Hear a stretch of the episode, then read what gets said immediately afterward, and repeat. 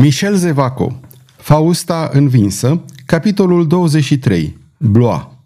Pe când Pardaion gonea pe drumul spre Dunkirk și punea mâna pe scrisoarea destinată lui Farnes, ducele de ghiz, în mijlocul unei escorte impunătoare, înainta spre Blois, unde, din toate părțile Franței, veneau deputații nobilimii ai clerului și ai stării a treia pentru suprema confruntare la care Henric al III-lea își convocase poporul și care era cunoscută sub numele de stările generale de la Blois.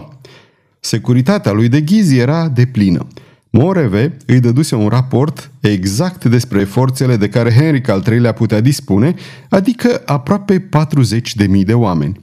Aceste forțe considerabile se aflau sub conducerea unui capitan neînfricat, care își dovedise calitățile pe multe câmpuri de bătălie. Bravul Crion. Trupele lui Crion ocupau castelul și orașul. Regele era deci apărat și încă bine apărat. În ciuda acestei stări de lucruri, securitatea lui de ghiz era deplină. Într-adevăr, știa că fiecare dintre cei 150 de gentilomi care îl însoțeau își pusese în el toate speranțele și toate șansele de viitor. Nu exista deci nici unul care să nu fie gata a se lăsa ucis spre a-și salva șeful.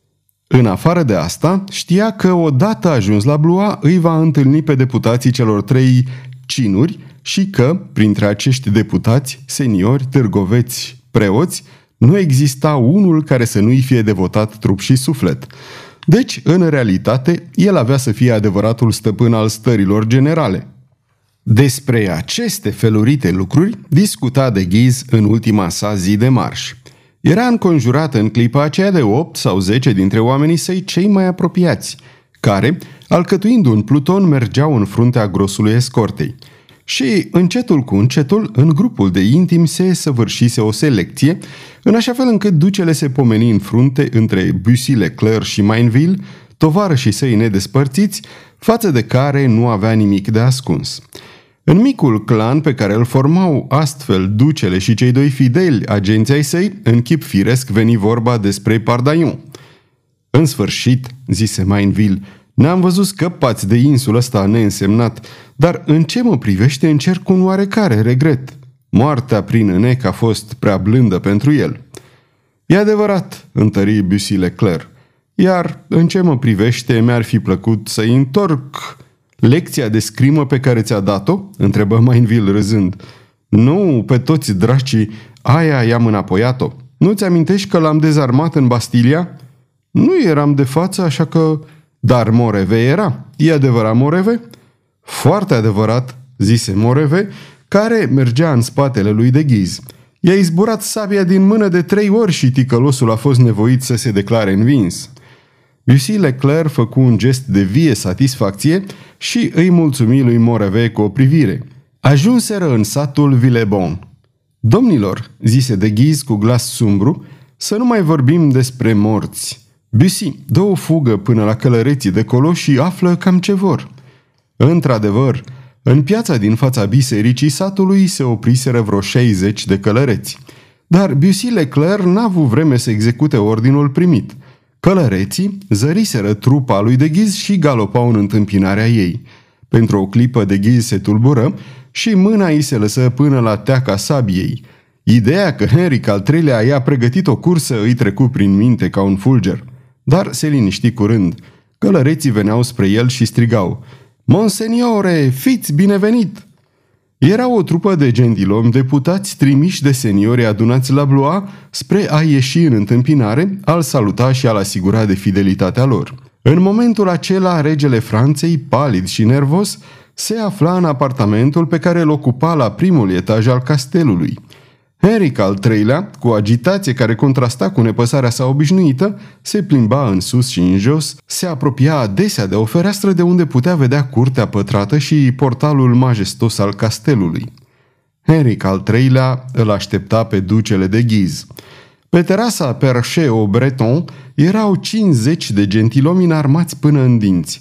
O companie de elvețieni ocupa curtea pătrată.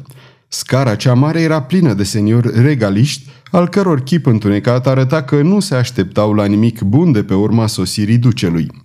Toate celelalte curți și scări ale castelului erau ocupate de ostași.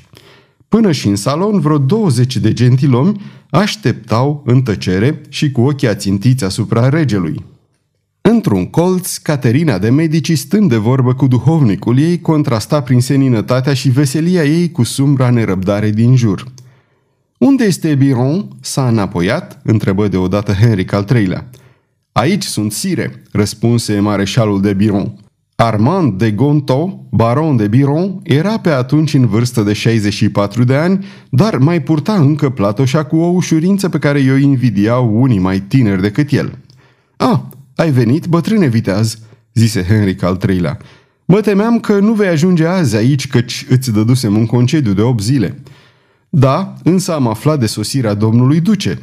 La dracu sire, nu m-ar fi răbdat inima să pierd o asemenea bună ocazie de a-i prezenta respectele mele. Și vedeți, sire, că am venit la timp." Regele începu să râdă. Gentilomii izbucniră în hohote. Într-adevăr, chiar în acel moment o larmă se ridică din curtea pătrată. Era tropotul cailor care treceau pe sub portal, un clinche de arme și de pinteni, zgomotul făcut de călăreții care descălecau. Henric al III-lea păli. Conte de Eloane, zise el cu un glas schimbat, vedeți ce se petrece în curte. O știa prea bine, bănuia că era de ghiz care sosise și înainte de a primi vreun răspuns, se îndreptă spre jilțul cel mare așezat pe o estradă și închipuind un tron. Se așeză și cu un gest furios își trase pălăria pe frunte. Sire, exclamă șalabr, care alergase la fereastră în același timp cu Loanei, a venit domnul duce de ghiz, Dumnezeu să-l aibă în paza sa. Doar dacă nu o să-l ia dracu, murmură Monseri de lângă rege. Ah, exclamă Henric al treilea pe un ton indiferent, atât de bine jucat încât regina mamă rămase uimită. Nu mai spune, ducele de ghiz, dar ce-o fi căutând aici?" Vom afla îndată, sire, căci iată-l că urcă scara cea mare. Era adevărat. Pe scara cea mare se auzea rumoarea nedeslușită a unei mulțimi de oameni care urcau. Mulțimea aceasta era escorta ducelui, care îl însoțea până la ușa regelui. Gestul ascundea o amenințare care nu-i scăpă lui Crion.